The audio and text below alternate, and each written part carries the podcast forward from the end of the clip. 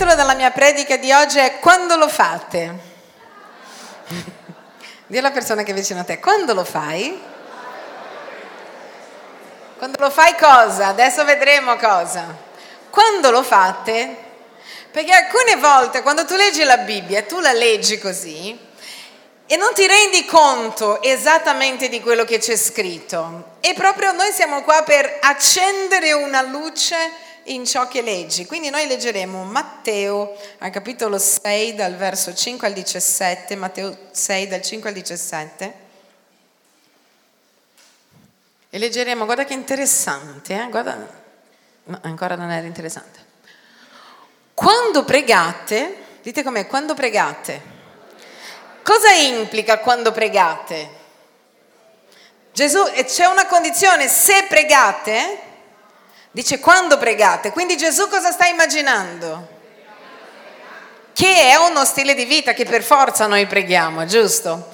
E lui dice, dà alcune istruzioni di quando noi preghiamo, ciò che è sbagliato fare e ciò che è giusto. E quindi inizia, quando pregate, non siate come gli ipocriti, poiché essi amano pregare stando in piedi nelle sinagoghe e agli angoli delle, delle piazze. Vedete, non sta dicendo di predicare, sta dicendo di pregare, perché alcuni dicono allora non possiamo più predicare. No, pregare in piedi nelle sinagoghe agli angoli delle piazze per essere visti dagli uomini. Io vi dico in verità che questo è il premio che ne hanno. Ma tu, quando preghi, non se preghi, ma quando preghi, è implicito, cioè è già sottointeso che preghi. Amen. Gesù non ti sta neanche dicendo di pregare, perché lui sta parlando ai credenti, quindi sta dicendo quando tu pregherai, visto che preghi perché se sei un credente per forza hai la preghiera come stile di vita, quindi ma tu quando preghi entra nella tua cameretta, dite com'è, entra nella tua cameretta. Io voglio farti questa domanda e non c'è bisogno che alzi la mano perché sennò mi viene la depressione profonda, non ho voglia, oggi sono felice. Quante persone ogni giorno hanno un tempo chiusi nella loro cameretta come dice il Vangelo, da soli con Dio. Pensa e non alzare la mano, non ho voglia di essere depressa. Quante persone hanno un tempo da soli con Dio, come dice la Bibbia? Perché lui dice, allora gli altri pregano quando sono davanti a tutti, traducendo oggi è quando noi ci troviamo e c'è la preghiera tutti insieme, tu preghi. Quando noi siamo al gospel e diciamo, alzate la mano, confessate, tu alzi la mano, Signore, ti amo, confesso. E noi diciamo, pensa quanta gente spirituale che abbiamo nel ministero Sabbath. Ma quando tu non sei qui, no? E nessuno ti vede, entri nella tua cameretta, come dice il Vangelo, per passare del tempo con Dio. Ma tu quando preghi, quindi quando preghi, quindi quando preghi, entra nella tua cameretta e chiusa la porta. Dite com'è chiusa la porta. È un posto dove nessuno vede, nessuno ti sente, è intimità tra te e Dio. Dice, ma tu rivolgi la preghiera al Padre tuo che è nel segreto. Sta dicendo che quando noi siamo all'interno di questa cameretta con la porta chiusa è un luogo intimo, segreto. E il Padre tuo che vede nel segreto te ne darà la ricompensa. Andiamo avanti perché è un discorso unico. Nel pregare non usate troppe parole come fanno i pagani, i quali pensano di essere esauditi per un gran numero delle loro parole. Non fate dunque come loro, poiché il Padre vostro sa le cose di cui avete bisogno prima che le chiediate. Voi dunque pregate così e Gesù inizia a dare un esempio, un esempio, dite com'è un esempio di una preghiera. Pastore, ma non posso fare il Padre Nostro? Certo che puoi fare. Ma Gesù stava dando un esempio. Uno mi, te, mi chiede come si fa a pregare? Io dico, guarda, dovresti fare più o meno così. E lui sta dando un esempio di una base della preghiera che viene chiamata la preghiera del Padre Nostro, ma in realtà è un esempio di preghiera.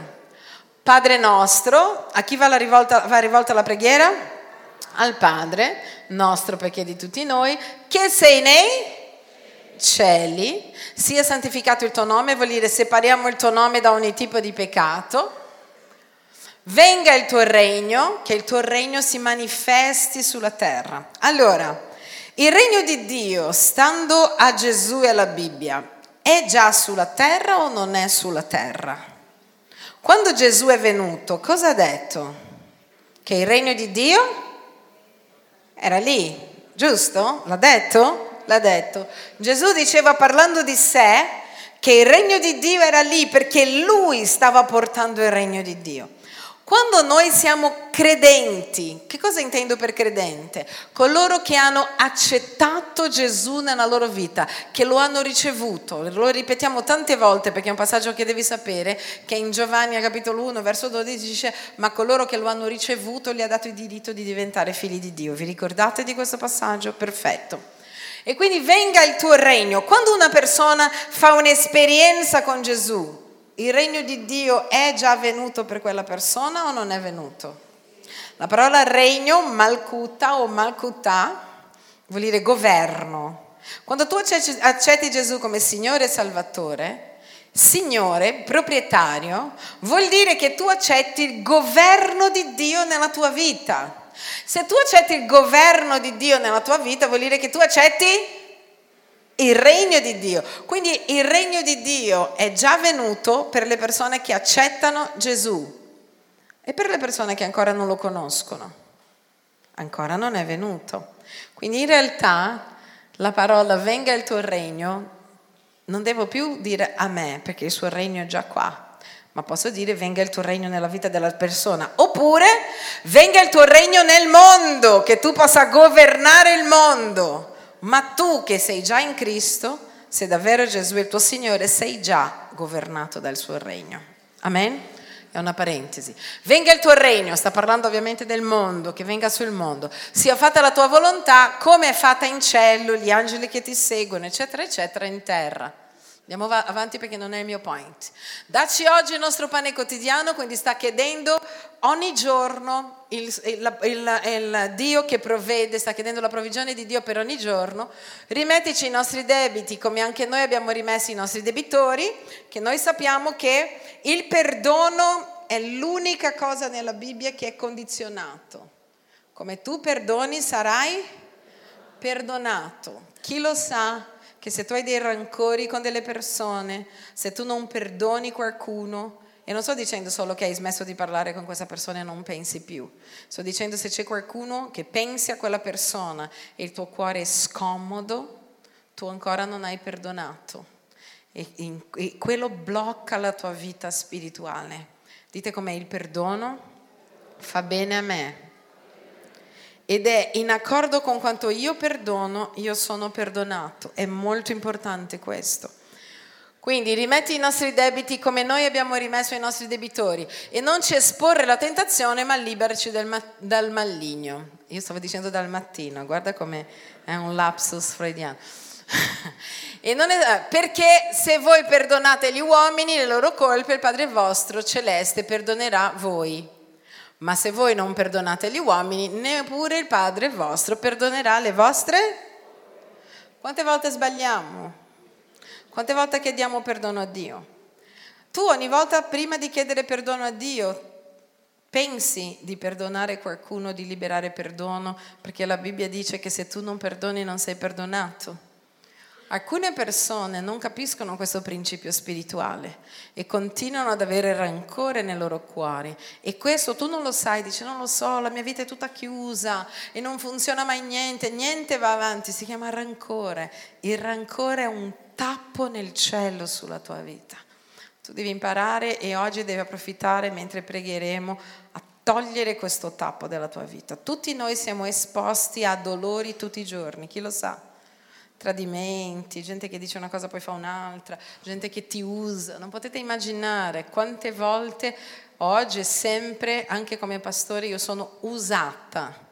Letteralmente, gente che viene, chiede aiuto, noi le aiutiamo, troviamo casa, lavoro, piangiamo con loro. Appena stanno bene, ciao, vado via. saluto, o non li vedi più, vanno anche da un'altra parte, perché volevano solo le tue mani e non gli interessava Dio. E alcune volte, io mi ricordo una volta in specifico dove ho detto, sai una cosa Dio? Mi ricordo che avevo portato una coppia, avevo più tempo in giro per cercare casa, appartamento, ancora oggi lo faccio con la gente che viene, che mi chiede aiuto, io o altri, penso anche voi, e cerchi, fai e disfi, gli mandi cose. Mi ricordo che questa coppia dopo un po' di tempo, oltre ad essere andati, a essere andati via, avevano detto anche delle cose brutte su di noi. E io ho detto, sai una cosa, Dio, io non aiuto più nessuno, perché la gente letteralmente ha il dono di usare, uno usa l'altro. E Dio mi ha risposto e mi ha detto così, se tu hai fatto per loro, fai benissimo, non meritano. Ma quando tu mi servi, tu devi fare le cose per me e io non ti ho mai deluso. E io ho detto, vabbè, allora aiuterò anche il prossimo. È ovvio che tutti noi, non pensate che solo voi, tutti noi siamo esposti a cose del genere. A volte lo facciamo noi, a volte cerchiamo di non farlo perché siamo cristiani, e a volte la gente letteralmente ti usa senza darti mai niente in cambio. Ma la verità è che noi stiamo facendo per Dio. Queste cose feriscono il cuore tantissimo, fanno malissimo, eccetera, eccetera. Ma, dite come ma? Dio ci ha chiamato a liberarli. Quando tu liberi perdono, quelle persone sono nelle mani di Dio ed è Lui che fa giustizia. Noi non dobbiamo fare giustizia né con le nostre facce, né togliendo il saluto a nessuno, né mandando a quel paese nessuno, perché noi siamo stati chiamati a benedire, non a maledire. Amen. E quando noi liberiamo, questo non vuol dire che non puoi soffrire, che non puoi dire Signore mi dispiace, ma togli il rancore dal tuo cuore, getta su Gesù tua, eh, il tuo senso di ingiustizia, perché la Bibbia dice che coloro che sono assettati di giustizia saranno saziati e Lui sazierà il tuo cuore. E io so che sto parlando a delle persone oggi in modo molto specifico. Lascia che Dio sazi il tuo cuore. Lui metterà giustizia, vuol dire eh, dikaiosine in greco, mettere le cose nel posto dove devono essere. Dio metterà ognuno nel posto dove deve essere. Non preoccupatevi, date solo del tempo tempo. Però ricordati, quando chiedi la giustizia di Dio la stai chiedendo anche a te, no? Perché molte volte noi siamo ciechi, la colpa è sempre degli altri, mai nostra. Ma eh, Dio metterà anche te al posto giusto.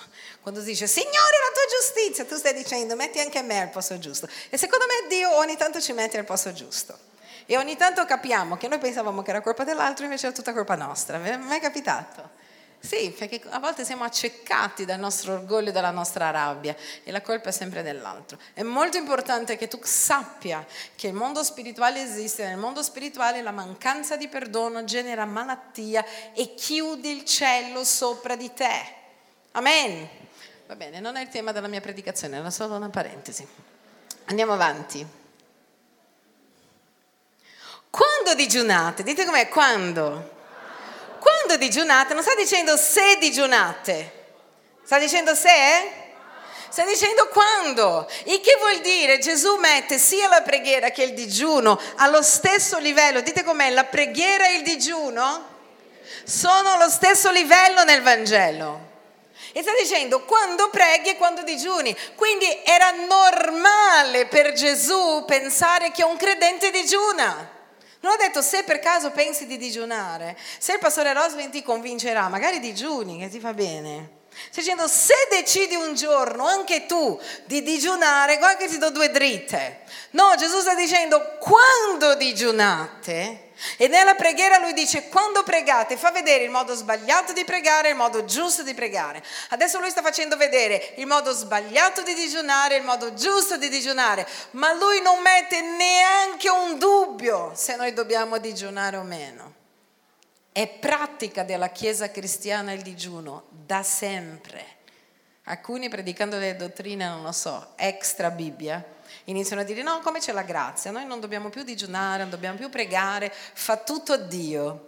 Io chiamo la dottrina dei nulla facenti, la dottrina dei pigri. Quanto sono contenti i pigri quando tu dici non devi fare niente, fa lui.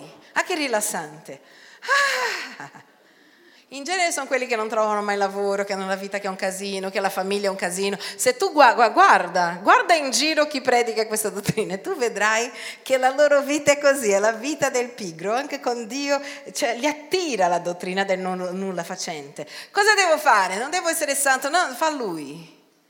Ah, anche per il lavoro fanno così. Ci penserà Dio, ma tu non lo vai a cercare, no, ci penserà l'Eterno. E eternamente non lo trovano. Quando digiunate, quindi quando, dite com'è, quando digiunate, da una gomitata al tuo amico e digli quando digiuni. Allora qua è il modo scorretto di digiunare. Non abbiate un aspetto malinconico come gli ipocriti. Quindi qual è il modo scorretto di digiunare? Di avere quella faccia così, cosa stai facendo? Non posso mangiare niente. Tempo di digiuno. Tempo di digiuno così difficile. Io ho incominciato a digiunare da molto giovane, lavoravo in una, in una, scuola per i bambini, assistevo la maestra, ero ancora adolescente, e mi ricordo che incominciavo a digiunare e allora mi avevano detto nessuno deve sapere che stai digiunando, eh? E era fantastico perché ero così ligia su questo che ho detto e se mi domandano cosa dico? Mento? Allora dico, se mi dicono perché non mangi, se non posso dire che sto digiunando, cosa dico? E mi hanno detto qualsiasi cosa, di la, di la, verità, ma non devi mettere no. E allora mi chiedevano, tu perché non mangi? Dico, perché no? E no, perché no? Perché no e basta. Ed era la mia teoria per non dover dire, ma non sta parlando di questo. Sta dicendo che noi non dobbiamo metterci in evidenza così che la gente appena ci trovi, guarda come sono spirituali che non mangiano. Ecco.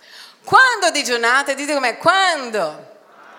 Non abbiate un aspetto malinconico come gli ipocriti, perché essi si sfigurano la faccia per far vedere agli uomini che digiunano. Io vi dico in verità questo, è un premio che ne hanno, è un premio che ne hanno. Ma tu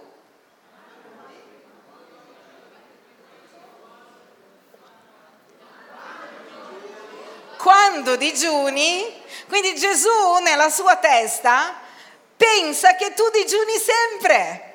Ma che bello! Lui è convinto lì che per forza è una pratica della Chiesa quella di digiunare.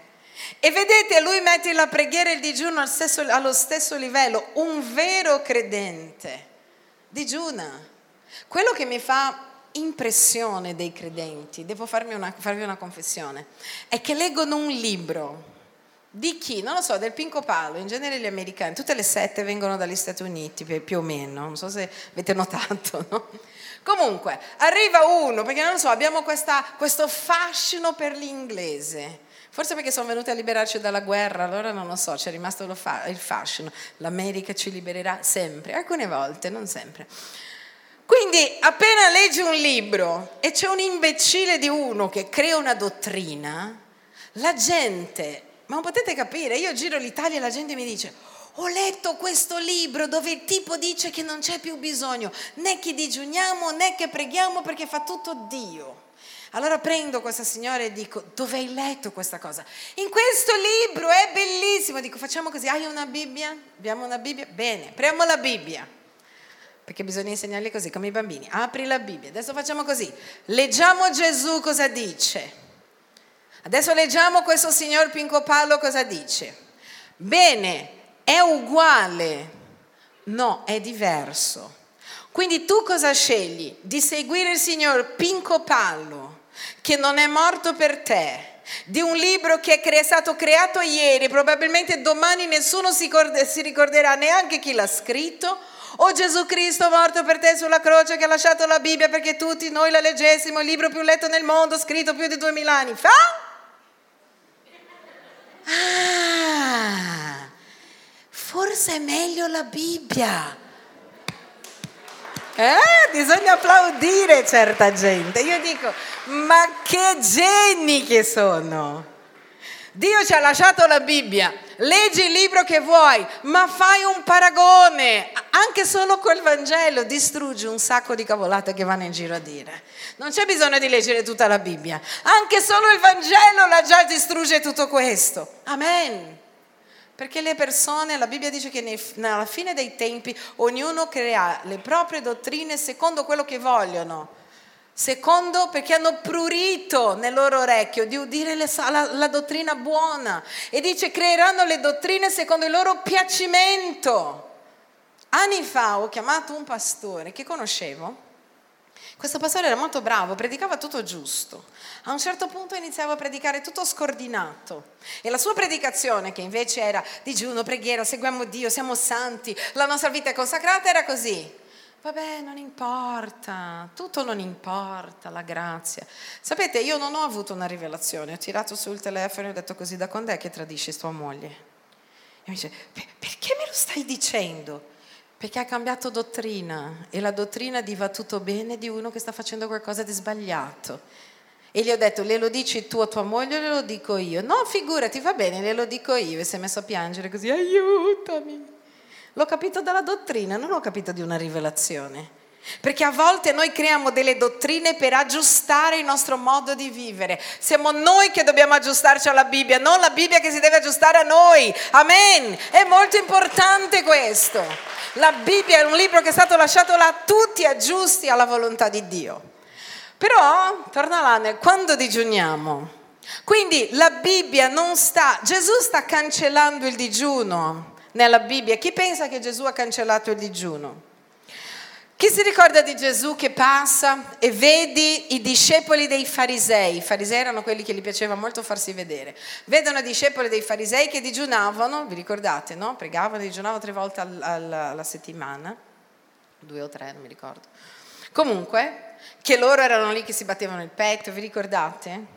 E loro avevano il loro modo di digiunare. E Gesù usa una parabola per parlare del digiuno. Vi ricordate? Chi si ricorda qual è la, paro- la parabola che Gesù ha usato per parlare del digiuno? Dai, premi il pulsante rosso.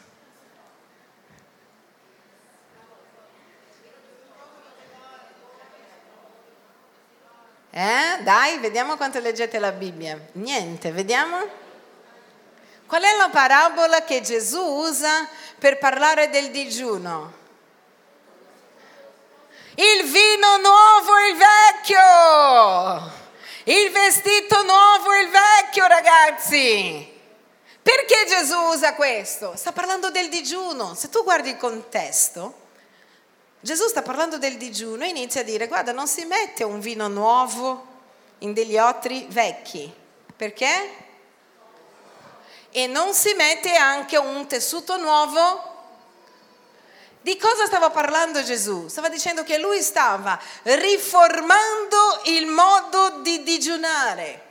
Cos'altro Gesù ha detto a proposito del digiuno? Vediamo se sapete. Gesù, ma i tuoi discepoli non digiunano. Cosa ha detto Gesù? Dai, che ce la fate. Ha detto i miei discepoli non digiunano perché adesso c'è lo sposo. Che vuol dire? C'è una festa di matrimonio, non si digiuna nella festa di matrimonio, nella festa di matrimonio si gioisce, si magna.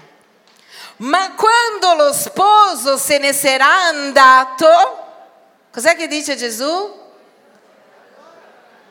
Allora cosa succederà?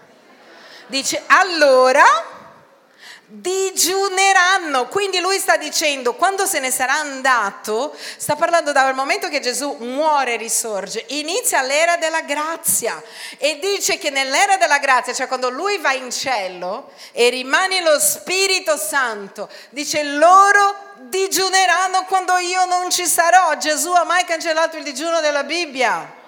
No ha cancellato il modo come loro digiunavano, perché avevano un giorno specifico e un rito specifico e da Gesù in poi non c'era più un giorno specifico e un rito specifico, ma era lo Spirito Santo a guidarli a fare un digiuno. Era lo Spirito Santo a suscitare la Chiesa, a suscitare la persona a fare un digiuno. Amen. E noi troveremo nel libro degli Atti degli Apostoli, quando c'era, eh, c'era Paolo e Barnaba che hanno detto, la Chiesa si è messa a digiunare e pregare e lo Spirito Santo ha detto.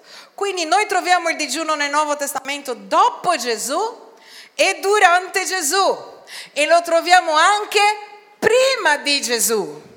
Qual era lo scopo del digiuno nell'Antico Testamento? Era di umiliarsi. Davide diceva io mi umilio con digiuni. Lo scopo era abbattere l'orgoglio nella nostra anima. Amen.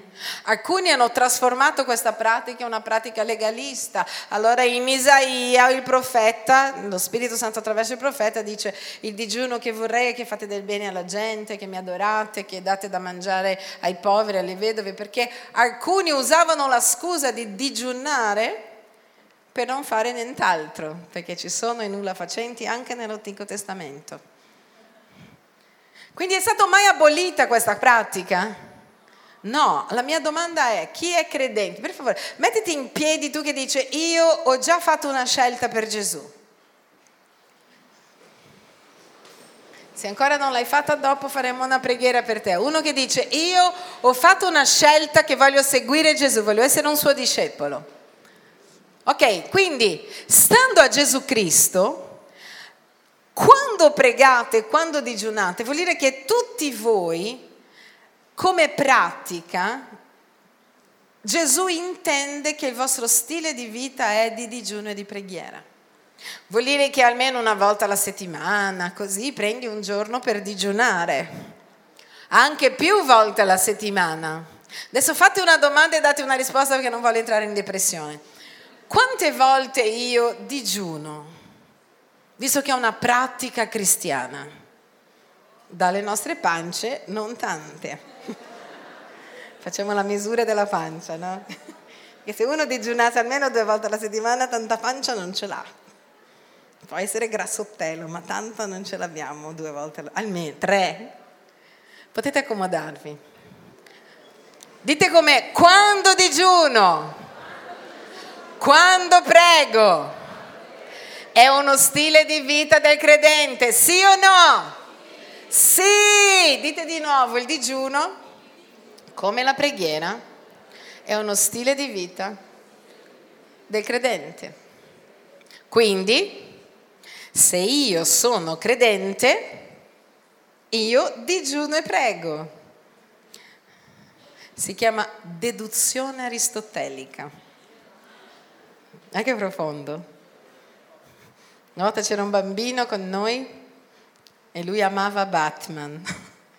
Era pazzo di Batman, andava in giro sempre con Batman nelle mani, Batman, Batman, qualsiasi cosa Batman, Batman, Batman. Tu, no, no, molli il Batman, no, Batman. E lui ha sentito noi che parlavamo di idolatria.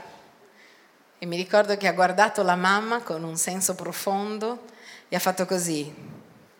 Io amo Batman Batman è una statua. Sono idolatra. Si chiama deduzione aristotelica. Guardo una cosa, paragono me stesso con quella cosa e trago una deduzione. Io amo Batman. Batman è una statua, sono idolatra. Ha avuto la rivelazione della sua idolatria da solo.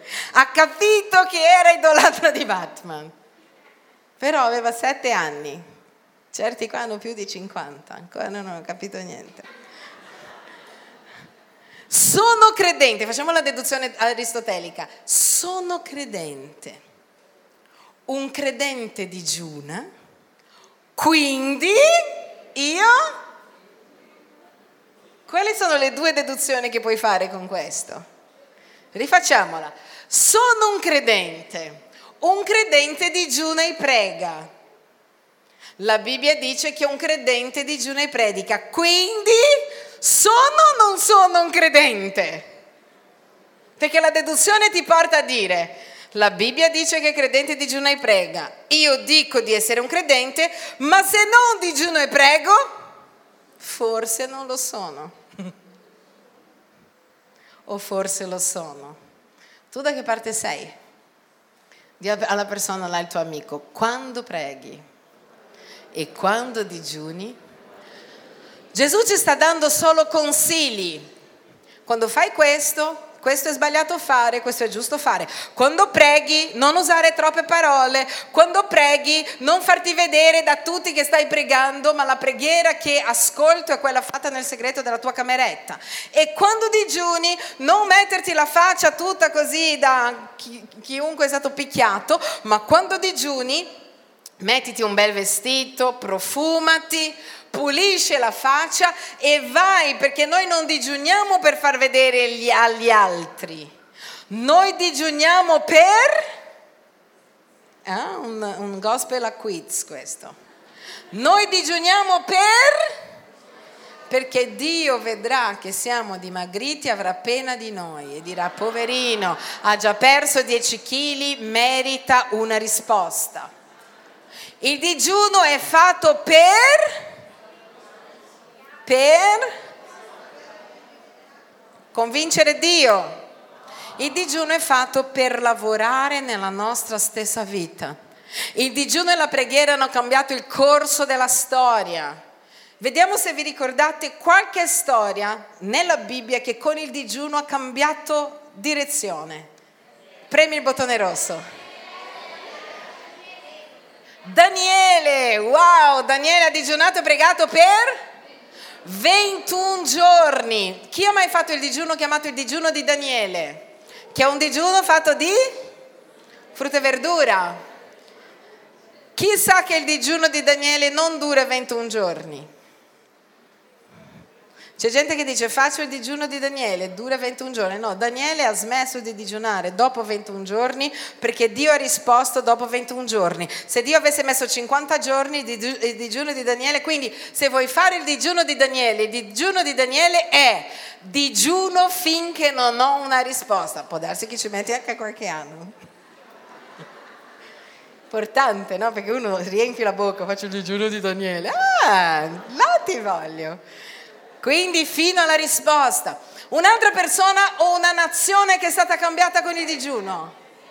Esther, vi, ricordi, vi ricordate il popolo di Dio doveva essere sterminato dalla faccia della terra. E Mardocheo, che è simbolo dello Spirito Santo, zio di Esther, cosa gli dice? Esther, noi tutta la nazione digiuneremo e pregheremo per tre giorni. Cosa facevano in tre giorni?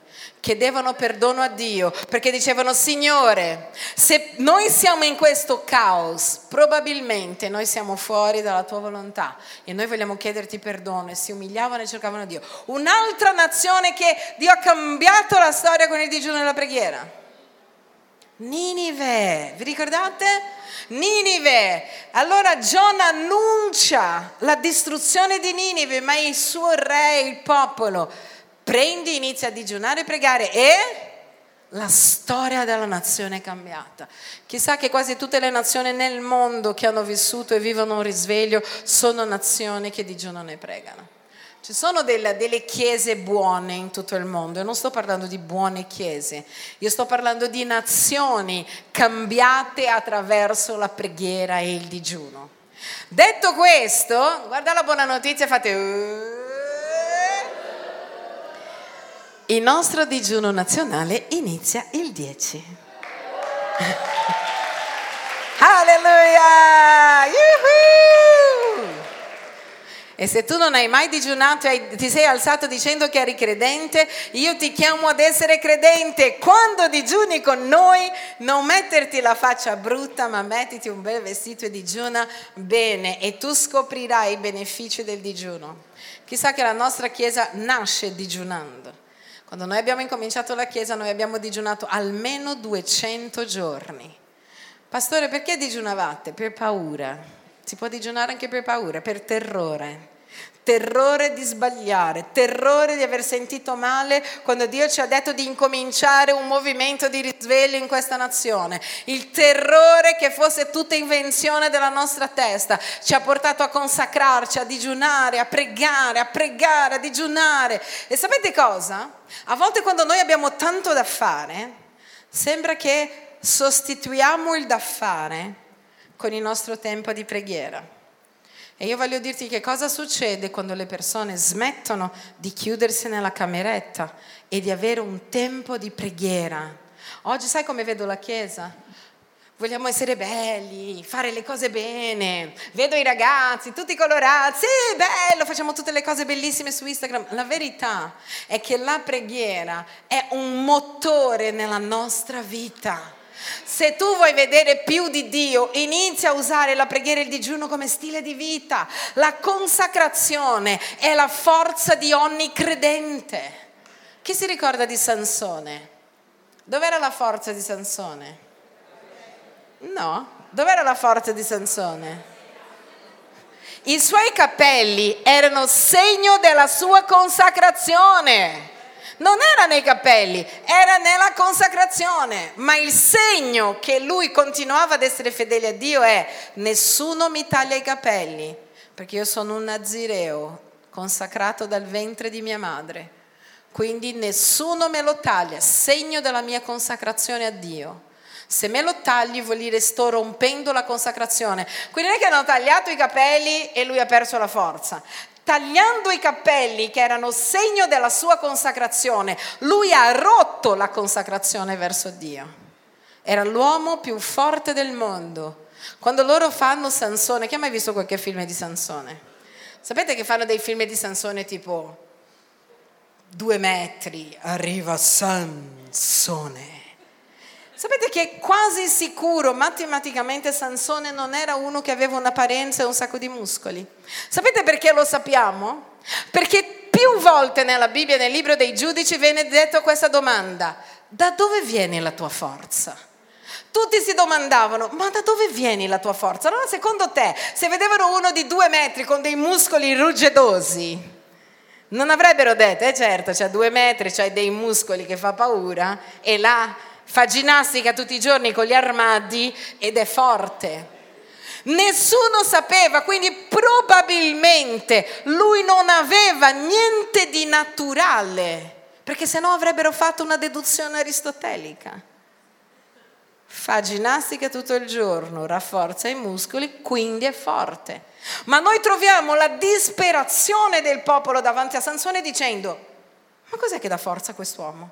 Come fa questo ad essere così forte?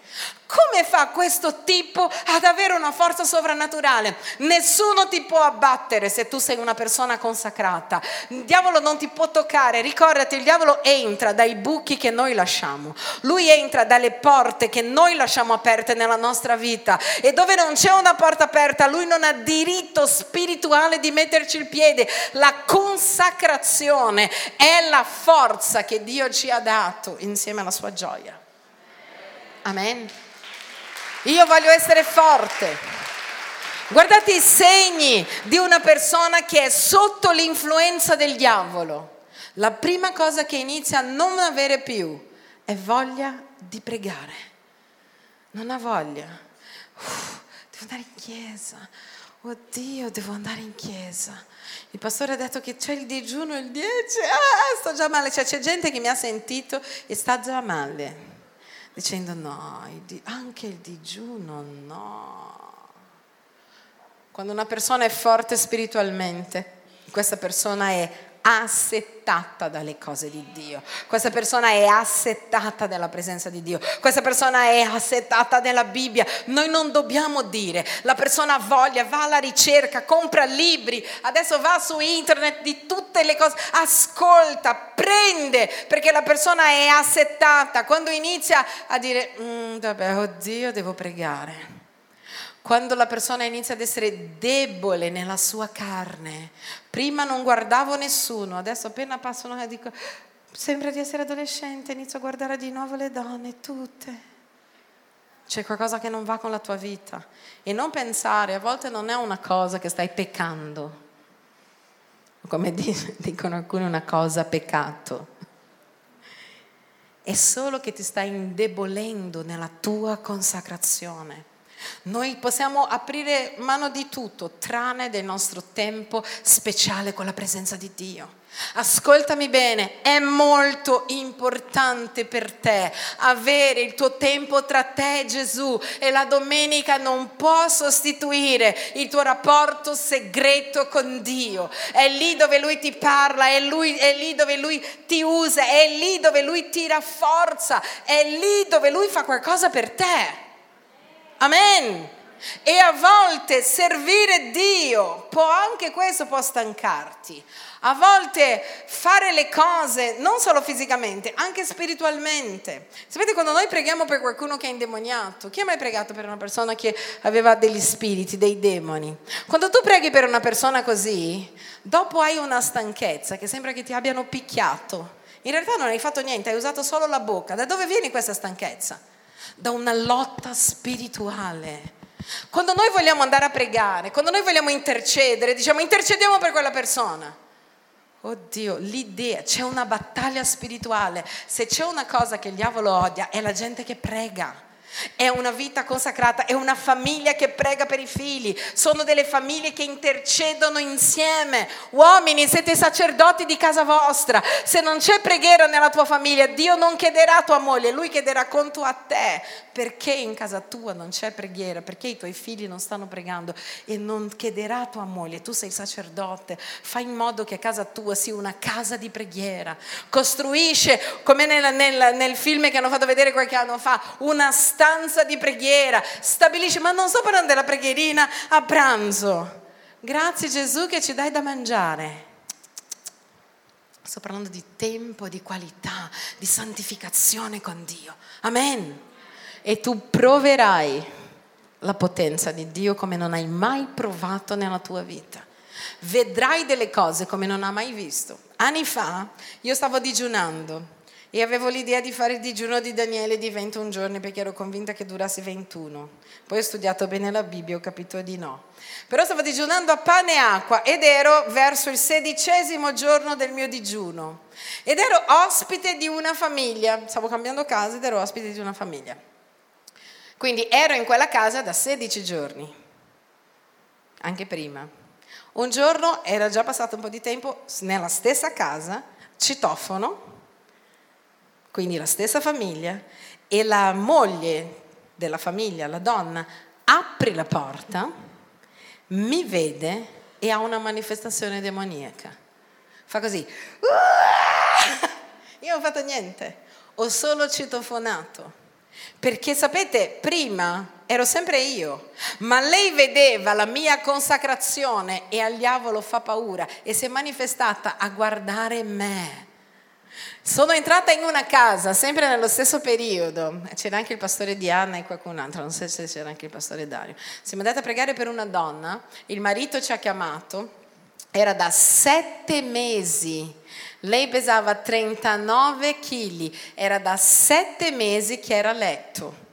E il medico gli diceva, che non sapevano perché era a letto, perché facevano esami su esami e non capivano la sua malattia. Una malattia spirituale in genere non è comprensibile perché gli esami dicono che va tutto bene, ma la persona letteralmente ha il fisico debilitato. E quindi mi chiamano a pregare per questa donna. Io pensavo di arrivare là e di pregare per una donna malata, normale apriamo la porta e era un tempo che stavamo digiunando perché come vi ho detto all'inizio della nostra chiesa noi digiunavamo sempre. Apriamo la porta, la signora è nella sua camera che non si alzava perché pesava 39 kg. Ragazzi, noi eravamo nel salotto, noi sentiamo un urlo e quella donna che si alzava aveva una forza sovrannaturale ed era davanti a noi così. Cosa siete venuti a fare? E noi abbiamo pregato per quella donna e abbiamo liberato quella donna. Abbiamo anche buttato via dalla sua camera un quadro di più o meno 10.000 euro che lei ha voluto buttare via, che c'erano delle facce strane. Vedete, era la nostra consacrazione. Noi ci siamo spaventati. Io mi ero spaventata dicendo wow, e io ho capito perché Gesù appena entra in città nel libro di Marco, la prima persona che riconosce Gesù chi è? Un demone. Cosa ha fatto Gesù? Niente. Gesù passava e quell'uomo dice, Gesù figlio di Davide, cosa sei venuto a fare? La sua consacrazione. Il diavolo sa quando noi siamo consacrati. Sapete questa donna che verrà da noi, Cindy Jacobs?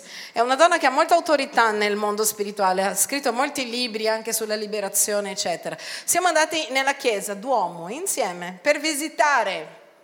Normale, no? Ha portato altra gente. Entriamo nel Duomo, facciamo così. Io vedo con i miei occhi naturali una cosa che passa di corsa così. Vedo, lei mi guarda e mi dice, l'hai visto anche tu? E io ho detto sì. Ah, ecco. E io ho capito l'autorità spirituale. Ho detto, pensa, quella appena messo il piede. Noi abbiamo avuto anche la Vilma, vi ricordate Vilma? Quella donna che era una strega. Queste sono persone che vivono nel digiuno e nella preghiera perché conoscono bene il mondo spirituale. Vilma va a trovare una famiglia della nostra chiesa, apre la porta della casa. Il papà di questa ragazza stava cenando e si è manifestato dalla, dalla, stanza, è venuto a combattere con Vilma. Il mondo spirituale esiste, ma la mia domanda è, ma il diavolo quando ti vede cosa fa? è arrivato un compagno! È arrivato un amico, dai che lavoriamo insieme in questa famiglia, io e te. Tu pecchi e io ti aiuto. Uh-huh. Facciamo cellula insieme noi due. È così? Noi non possiamo, non possiamo aprire mano, lasciar correre il regalo più grande che Dio ci ha dato, che è la spiritualità. La nostra spiritualità, Cristo in noi è speranza di gloria. Voi non potete capire, forse alcuni sì, ma non tutti, la potenza che voi avete nelle vostre mani, nella vostra bocca. È impressionante quanto il diavolo ascolti noi e quanto noi non crediamo in noi stessi. È pazzesco. Quando tu stai pregando per una persona che ha una manifestazione demoniaca, una volta ho pregato, ma degli omoni che tu dici, questo mi picchia e basta con la tua voce che dice nel nome di Gesù non ti muovere. Stiamo parlando di che quella persona è così. E tu dici potrebbe umanamente picchiarmi, ma non lo fa. Perché lui vede l'autorità che tu hai in Cristo Gesù. Ma molti di noi sono deboli spiritualmente perché hanno smesso di pregare o perché non vivono una vita consacrata a Dio. Quando tu scegli di vivere con Dio, tu scegli di vivere con Dio. Non puoi vivere uno stile di vita diverso. Separiamoci per lui insieme. E perché mi stai dicendo questo, pastore? Perché questo digiuno della nostra Chiesa è l'occasione perché tu, se non hai mai digiunato, incominci a farlo e se già lo fai, perché tu lo faccia in un modo diverso con una scelta di consacrarti come non hai mai fatto nella tua vita, perché tu veda la potenza della preghiera e del digiuno nella tua casa. È importante che tu provi quanto Dio può fare quando un suo figlio si separa per lui. E nessuno ti dovrà dire, non dovrai sentire le mie storie, racconterai le tue storie e dirai, wow, sono andato in quel posto e quella persona mi ha fatto questo, sono andata sul tram. Una volta un uomo si è manifestato sul tram, ero dentro il tram, mai visto. Mi ha guardato e mi ha detto, io ti odio. Io ho detto, certo, lo so. È importante. Abbiamo avuto delle, delle storie di gente che era venuta in chiesa, che diceva, pastore, mentre tu predicavi, io ti odiavo, volevo picchiarti. Io ho detto, non eri tu, ti voglio bene. Era colui che ti abitava, perché ciò che viene dall'inferno non riesce a stare, non riesce a convivere con il cielo. Ma noi a volte diciamo che siamo cristiani, ma, dite com'è, ma ma non lo siamo. Non basta dire Gesù, venire in chiesa di domenica, ragazzi, c'è di più. E l'Italia, è casa tua, e la tua famiglia hanno bisogno del di più. E sapete cosa vuole il diavolo da te? Perché anche lui ha un piano per te. Noi parliamo solo del piano di Dio. E il diavolo ha un piano per te. La Bibbia dice che ti vuole uccidere, rubare distruggere. Vuole uccidere la tua fede. Vuole rubare quello che Dio ti ha già dato. Vuole distruggere casa tua. Questo è il suo piano. E noi dobbiamo fare qualcosa. Assolutamente, dobbiamo prendere una posizione in Cristo Gesù e dire io e casa mia serviremo il Signore. E dire io cambierò le cose. E non si cambia a furia di parole. Non si cambia a furia di parole, non si cambia a furia di cose belle che noi facciamo. Voi pensate che la gente o che voi siete venuti qua perché abbiamo fatto la chiesa carina, un po' design con bei lampadari. Questo non serve a niente. Questo è solo per una persona che arriva la prima volta, l'abbiamo fatto pensando ai non credenti che arrivavano in un posto carino, accogliente, perché non avevamo i soldi per riprodurre le cattedrali e gli italiani erano abituati a cose belle. E avere il pulpito di legno con la scritta Gesù il Signore, un posto bianco quadrato era un po' brutto, senza parlare dei fiori secchi. Solo questo. Ma non è questo che cambia la nostra storia. Noi non possiamo essere conosciuti come la chiesa trendy. Noi dobbiamo essere conosciuti come la chiesa che prega, che digiuna, che c'è un popolo che non si piega difficile, che c'è una gente forte per Dio, che c'è una gente che vuole cambiare la storia e il mondo, che c'è gente che dice io apro la bocca e le cose avvengono. E io credo che Dio stia mettendo sette nel cuore di molti di noi di vedere di più. E se tu vuoi vedere di più, paghiamo questo prezzo insieme. Ma non aspettiamo tra un anno, facciamolo adesso. Facciamo in questi giorni che stanno arrivando. Quando digiunate, quando digiunate, sempre. Guardate una frase che diceva John Wesley, riformatore inglese. Lui diceva così, se voi avete capito la necessità del digiuno e non digiunate, è come aver capito la necessità della preghiera e non pregare. Non serve assolutamente a nulla.